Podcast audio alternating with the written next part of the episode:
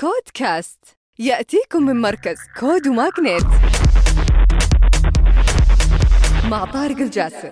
وحياكم الله في نشرتنا الأسبوعية. شركة مسار النمو التابعة لمهارة تستحوذ على 20% من تطبيق سرور وتأسس تطبيق سرور في الرياض في عام 2020 لتمكين المستخدمين من حجز الخدمات المنزلية واختيار المواعيد المناسبة في مختلف مناطق المملكة من خلال مزودين معتمدين.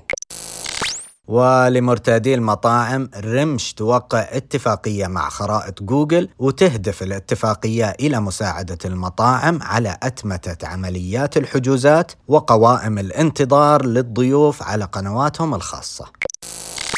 أما منصة نينجا السعودية للتجارة الإلكترونية السريعة تغلق جولة استثمارية pre-seed بقيادة بناه فينتشرز. وتتيح نينجا للعملاء اختيار طلباتهم من بين آلاف المنتجات وتوصيلها خلال أقل من 25 دقيقة سواء في الرياض وجدة والمنطقة الشرقية.